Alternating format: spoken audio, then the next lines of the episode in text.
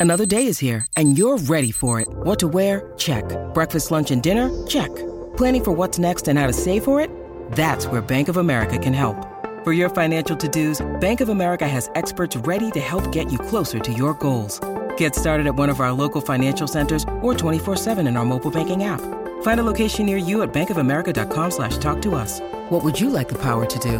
Mobile banking requires downloading the app and is only available for select devices. Message and data rates may apply. Bank of America and a member FDIC. You are listening to As a Woman, episode 30, Ovarian Reserve. In this episode, I am talking all about ovarian reserve, what it is, what it means, when you should get it checked, and how to view this assessment of your ovarian potential. Information on diminished ovarian reserve and what that means for your long term fertility.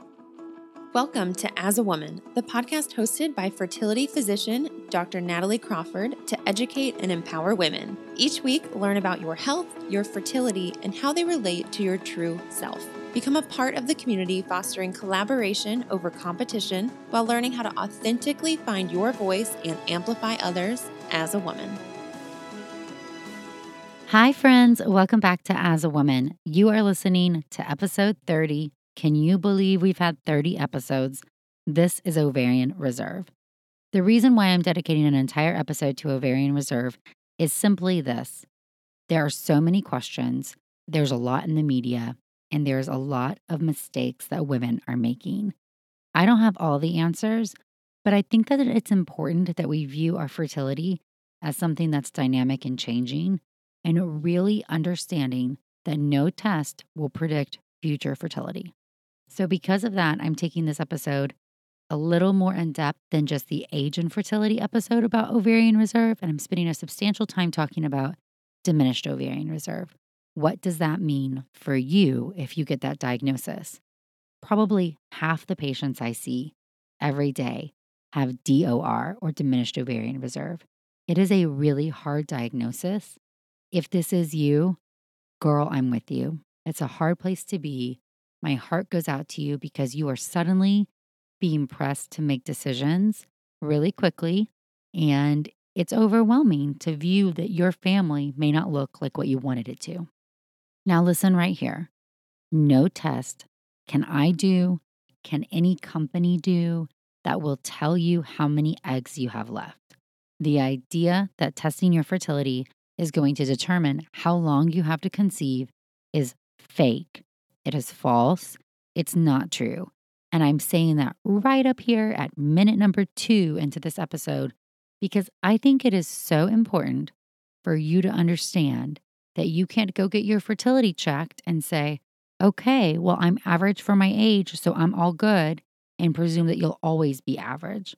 All we can tell you is that you're good right now. All we can tell you is you're not good right now. So it's very important that if you want to check your fertility, which you guys know I'm a huge fan of, totally believe that if you want kids in the future, you need to be making proactive steps. But listen, if you go and check an AMH value, whether it's with me, your OBGYN, a different company that's promoting an event with free AMH testing, a mail order kit, whatever it is, the whole purpose of doing it is to make sure that you're not low right now. Because if you're low, you can go and act. If you're doing it because you want to have kids in the future, that test is not telling you about the future. And you really need to consider should you be acting on it anyway? And by acting, I mean freezing your eggs or preserving your fertility based on your plan.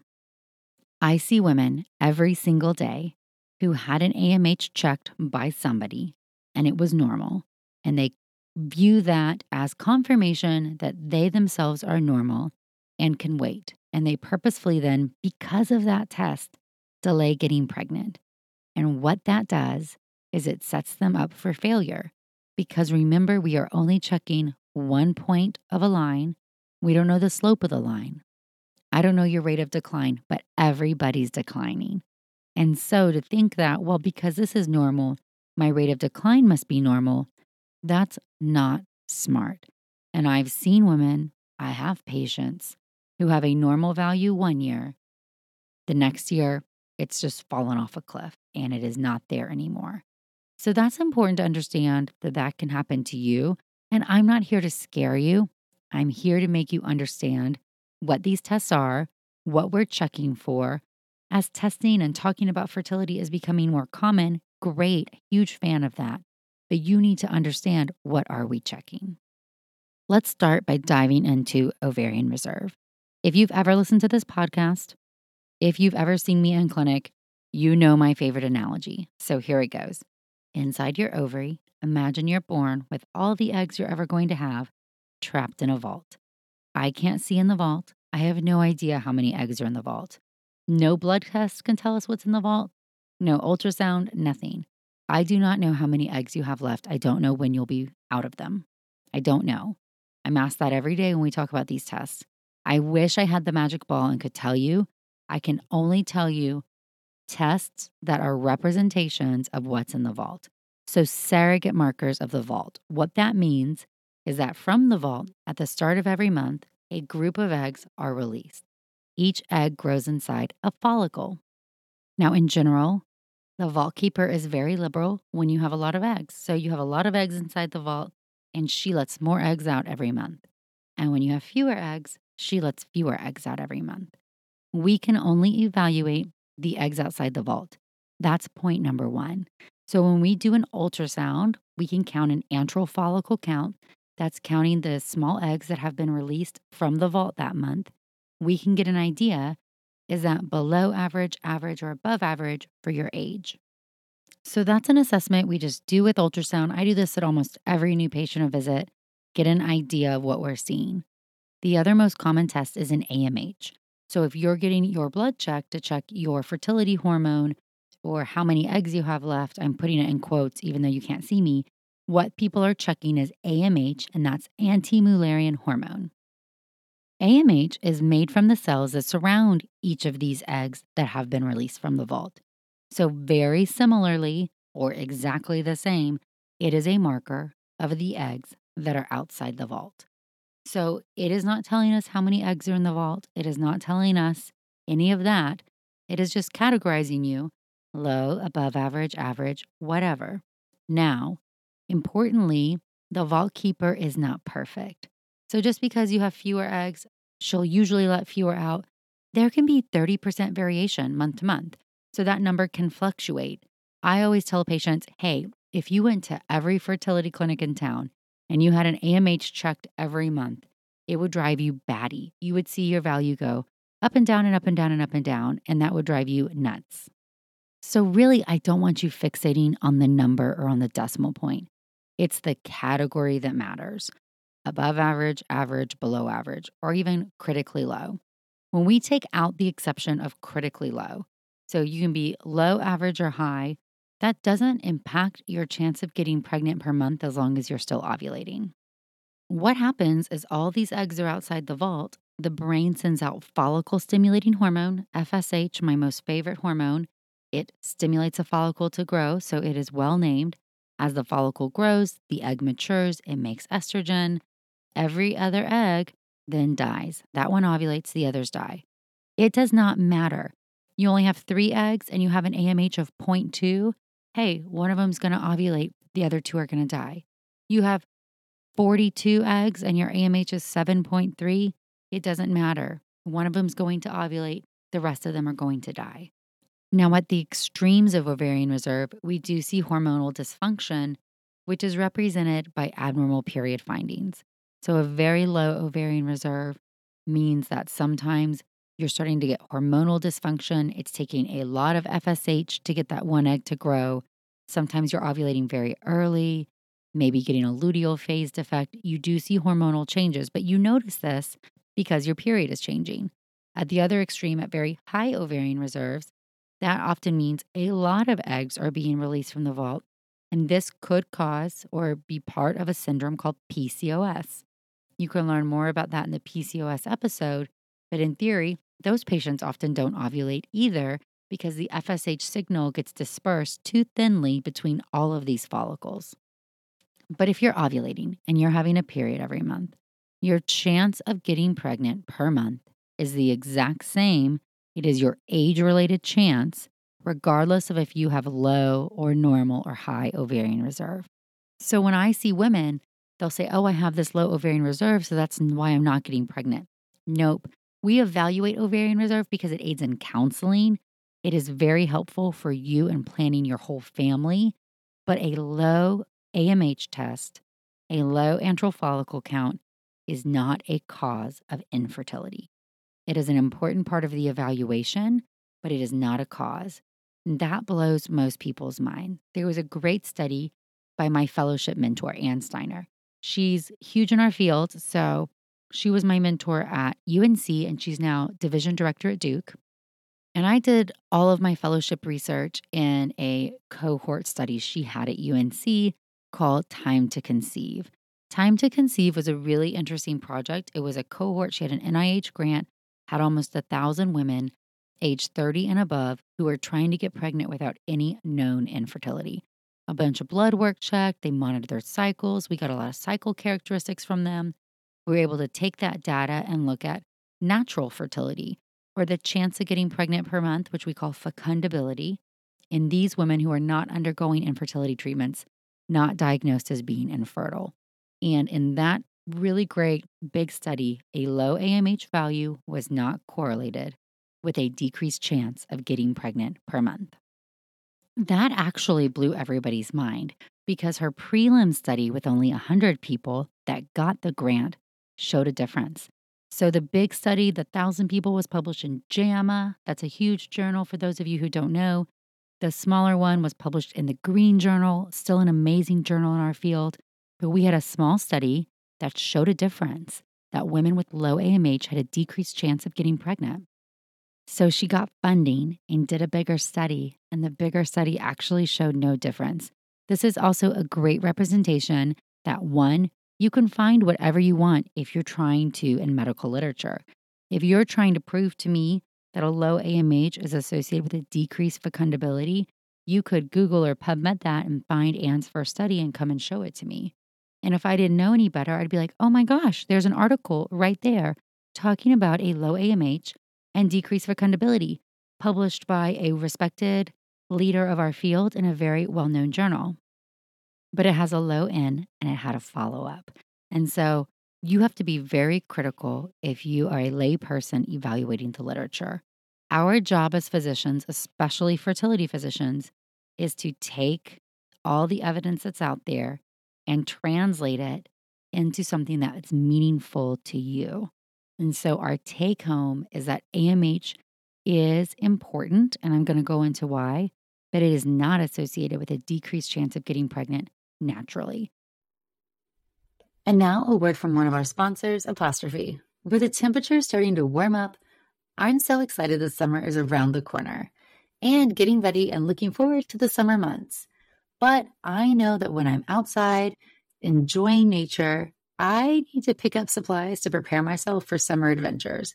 And if you want to get your skin glowing in time for summer, it's time for you to get started with Apostrophe, who is sponsoring this episode. Apostrophe's goal is to help you feel confident in your own skin. So whether you're dealing with breakouts, signs of aging, or acne scarring, Apostrophe will help you love the skin you're in. I personally love that you get access to an expert dermatology team, a tailored treatment plan, it's simple to sign up for your first visit, and there is no in person appointment or trip to the pharmacy needed.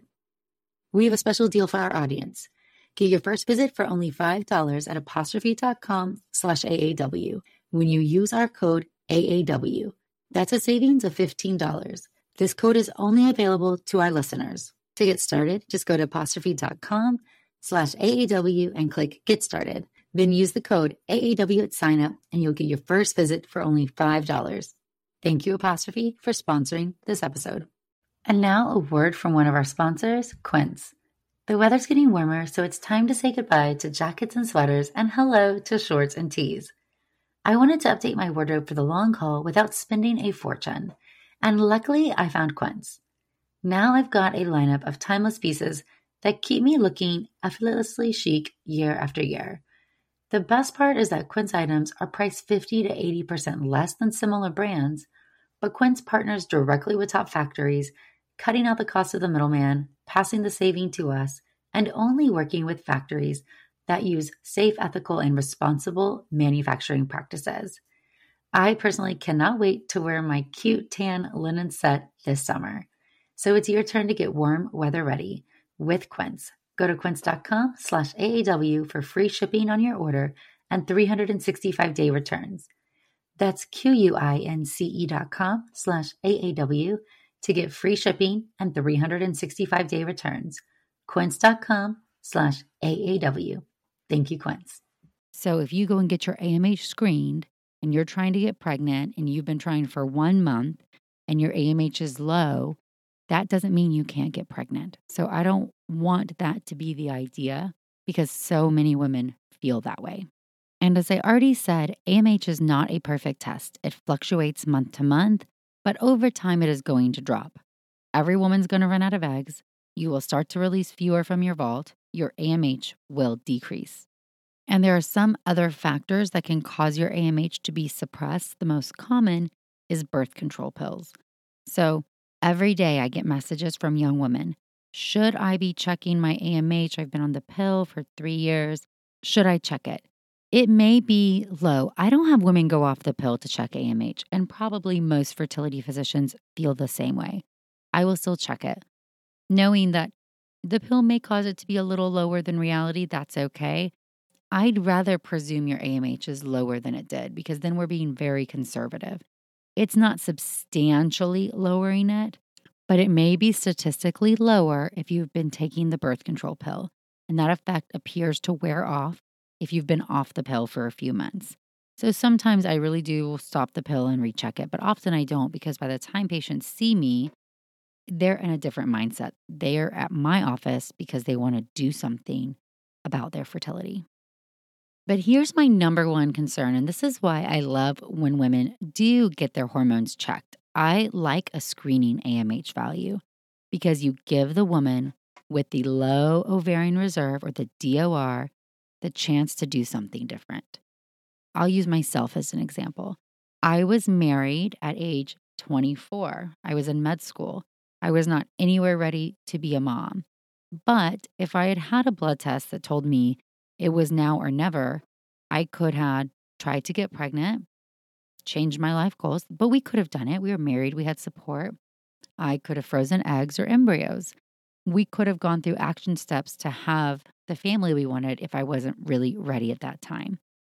I didn't check my AMH. That wasn't a thing we did back then. So I would have had no idea. But if I'd gotten it checked and had been lower, at least the decision would have been mine. And that's why I do feel like testing for your ovarian reserve is very empowering as long as you understand what it's really testing. It is actually the opposite of empowering if you take this information and correlate it wrong.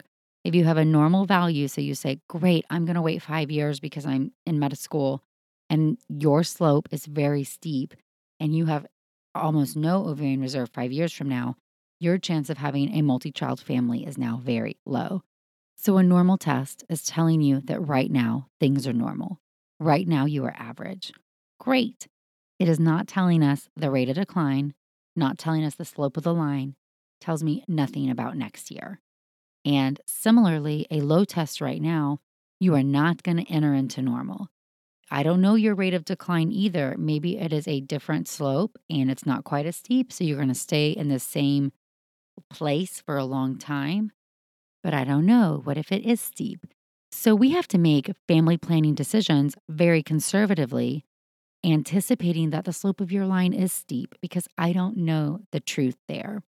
So the woman sitting in my office who is 35 and has no kids and has a very low AMH, I have to say, I don't know the rate of this decline.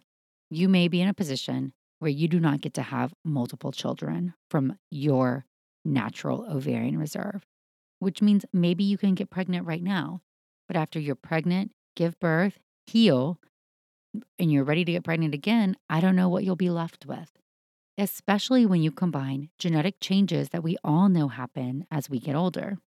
So, this is the reality for a woman who has a low AMH at any time point is that I don't know if you have left inside your vault, because I can't see in there, what you will need to achieve the family of your dreams.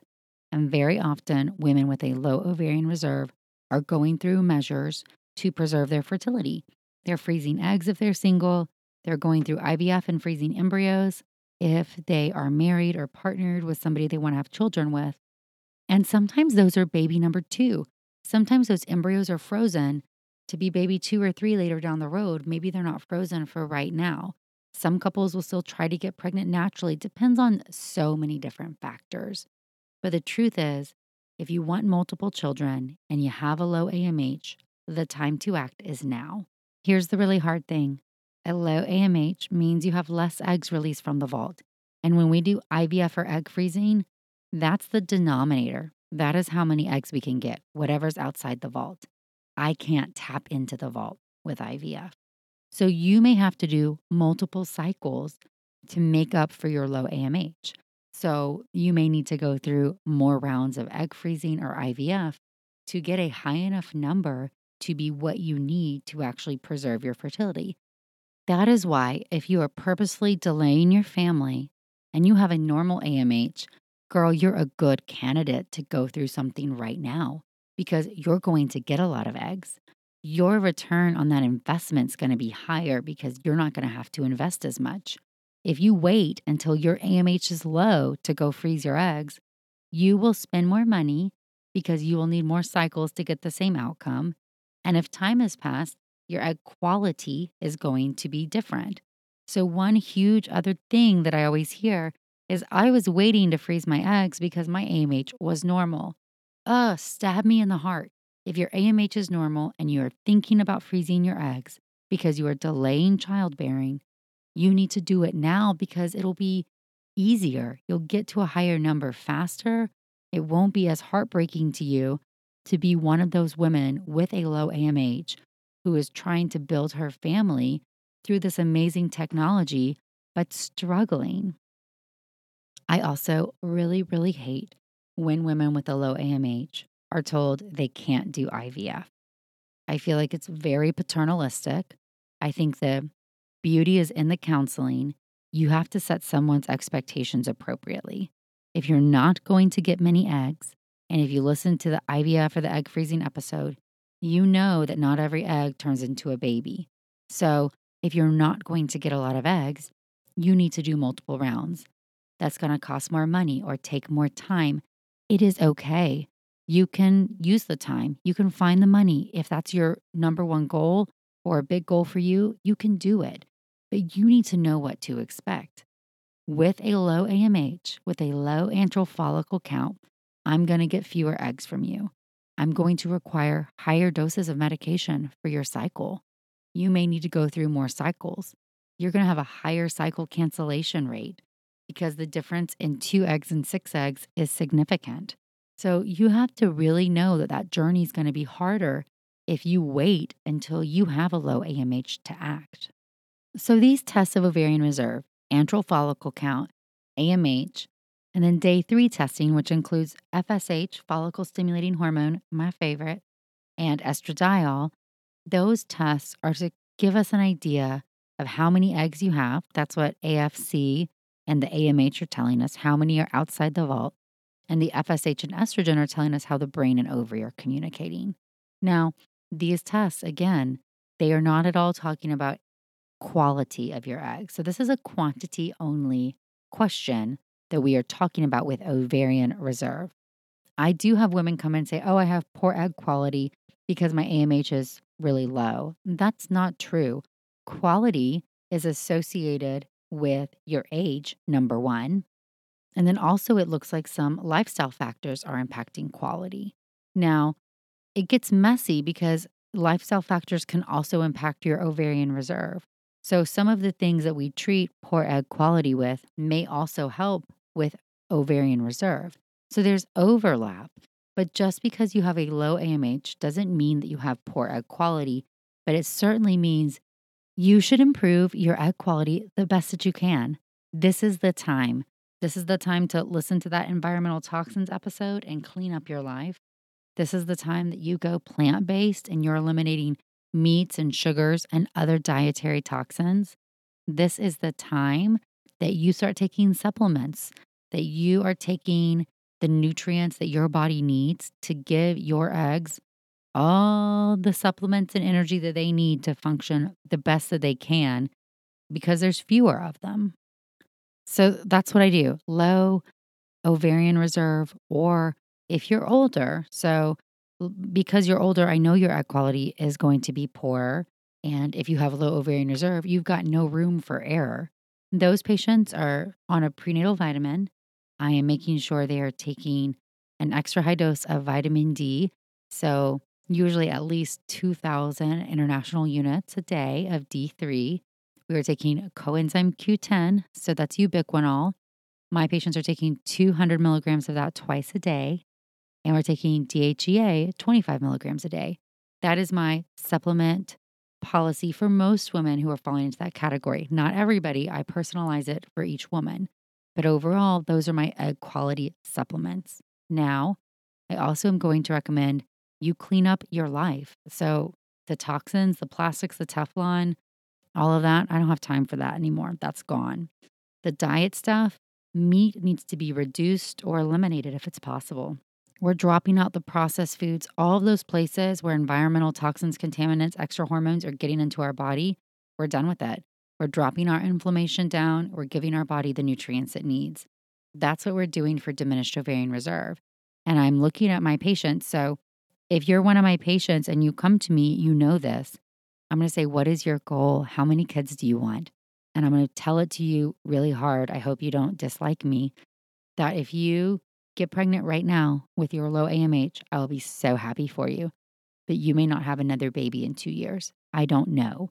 So if that other baby's important to you, meaning if you grew up in a sibling family and you want to have siblings, you don't just want one child, but those relationships are important to your family vision. We need to do something about it. And doing something means get something in the freezer, getting something in the freezer for later because I don't know what later looks like and I'm worried. This is why we save for retirement, right? So, totally different idea, but we are saving for retirement because we know we're not going to have the same ability to make money later. We're going to stop working at some time. So, we're going to put money in the bank so we can access it when we don't have our job later. And now, a word from one of our sponsors, Ritual. Did you know that women were excluded from clinical research policy by federal law until 1993? But women belong in scientific research. They're essential, and Ritual knows this. I choose Ritual multivitamin every day because it is easy to take, and I know that I am getting high quality and traceable ingredients in a clean and bioavailable forms. In fact, Ritual conducted a university led human clinical trial for their Essential for Women 18 Plus multivitamin to assess its efficacy, and the results showed increase in vitamin D levels by 43% and omega 3 DHA levels by 41% in just 12 weeks. No my shady business. Ritual's Essential for Women 18 Plus is a multivitamin that you can actually trust. Get 25% off your first month at ritual.com slash AAW. Start Ritual or add Essential for Women 18 Plus to your subscription today. That's ritual.com slash AAW for 25% off. Thank you, Ritual. We're going to put eggs or embryos in the bank so we can access them when we don't have the eggs in our vault later. This is planning for your future. Or you change your plan, which is also okay. You may say, you know what? I'm not going to do these things, and I'm just going to see how my ovarian reserve is when I'm ready to have kids. Understanding that I may not have the family I want the way I originally planned. Maybe they're not my genetic kids. Maybe I use an egg donor. That's okay too, guys. If you run out of eggs early, you can use an egg donor. It's an egg plus partner sperm. You carry the baby. You can still give birth if you run out of eggs. Your uterus will still work. That's all fine. So if that's you and you're open to that option, then this isn't quite as big of a deal to you, or it shouldn't be. If you are okay using an egg donor later, which we also need to work on dropping that stigma down then you don't need to go through these actions to preserve your fertility. But if having a genetic child, a genetic family is important to you, then you really need to think about it. What is your goal? Does the current support that that goal is possible? And remember, just because the current is good doesn't mean that that goal is possible. It just means we haven't ruled it out. But certainly, if your current situation is already in a spot that we are running low on eggs, we have to make decisions acting like our decline is very steep. That way, we are best prepared for our future. So, here are my takeaways. One, there are things you can do to improve your ovarian reserve. Largely, they include eating better and avoiding toxins, taking a multivitamin. You can do those things no matter what your ovarian reserve is. That's going to at least improve the quality of the eggs and not predispose them to running out in a faster fashion. Now, a lot of things about the rate of decline are things we don't know. Genetic, if your mom ran out of eggs early, you're more likely to also. We're also concerned about this with chronic surgery on the ovaries, like lots of cysts that have been removed. If you've lost an ovary in the past, if you have an inflammatory condition like endometriosis, if you have autoimmune disease like hypothyroidism, gluten sensitivity, irritable bowel disease like ulcerative colitis or Crohn's disease, we are worried about some of those autoimmune or inflammatory conditions. We don't know what that's doing to the ovary, but we certainly are highly suspicious that you may be at risk to run out of eggs earlier. You're born with a set number of eggs, and everybody's is different. It may be that your pool is just smaller. It also may be that the greatest time of insult was actually when your mom was pregnant with you, when it had nothing to do with any decision or choice that you've made in your life. We know clearly that certain toxins, smoking is a great example, decrease ovarian reserve. You start to run out of eggs faster if you are smoking. That's one of the most preventable things you can do. And very often we don't know the answer. I don't know if this is the genetic number you're born with, some predisposition, Fragile X syndrome, endometriosis, inflammatory conditions, autoimmune disease, or what? I don't have the good answer. All I can say is put yourself in the best position, arm yourself with knowledge, eat a clean diet, avoid toxins, take care of yourself. But as for that, if you want kids in the future, understand what testing your ovarian reserve means. If you are purposefully delaying childbearing past age 32 to 33 to start your family, especially if you want more than one child, you should consider getting your ovarian reserve checked. You should also consider freezing your eggs or your embryos to preserve that fertility later while you get a good return on the investment. You should understand that if you have a low ovarian reserve, you can still get pregnant. You certainly need immediate fertility evaluation because we don't have time to wait six, 12 months to find out tubes are blocked or sperm is low. We need all the data right away so you can make a good decision. You need to think about how old you are right now, how many kids you have. What is the reality about having future children if that's important to you later on down the road?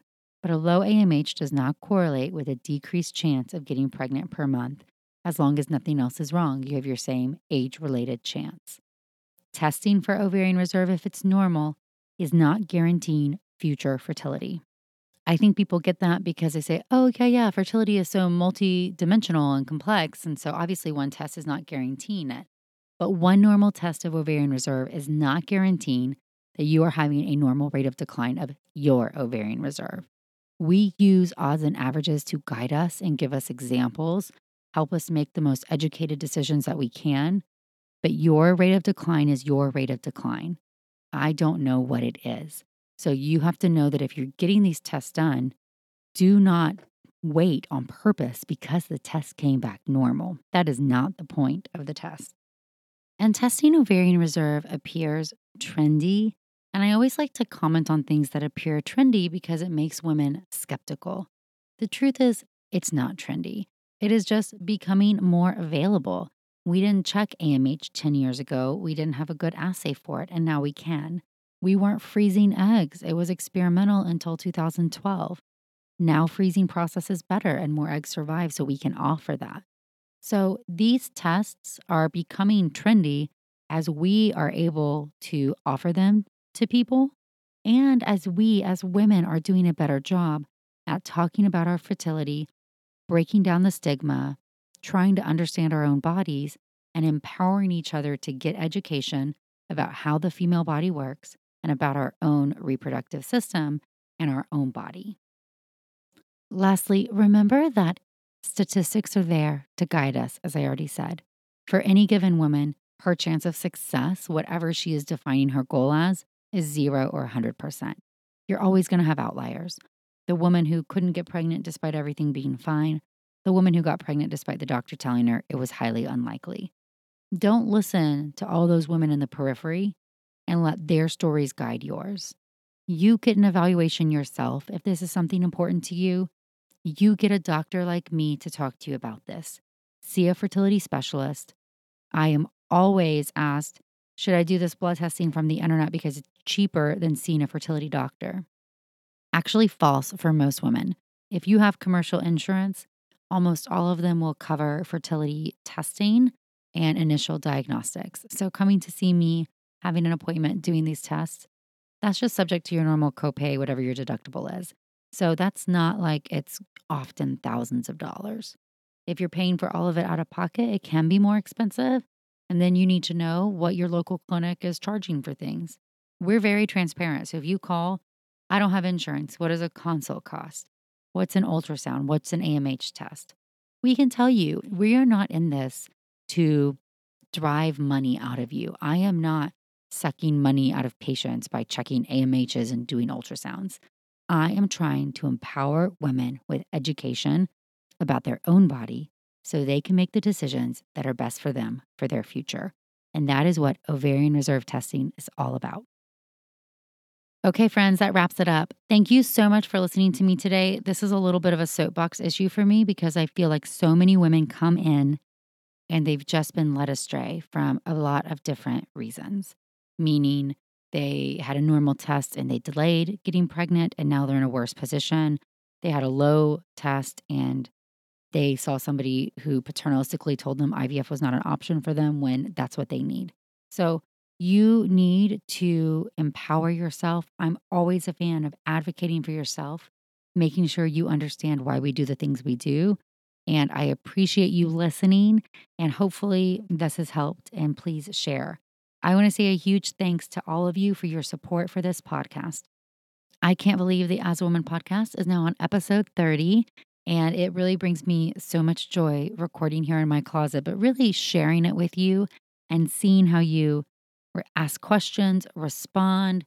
You come see me as patients and you've listened to episodes, and it blows my mind to watch you nodding your head in understanding from visit number one. So, thank you all for helping support, share, promote, rate, review as a woman. I love it. Feel free to follow me along on Instagram at Natalie Crawford MD check out the blog, nataliecrawfordmd.com, and join in next week. Thank you.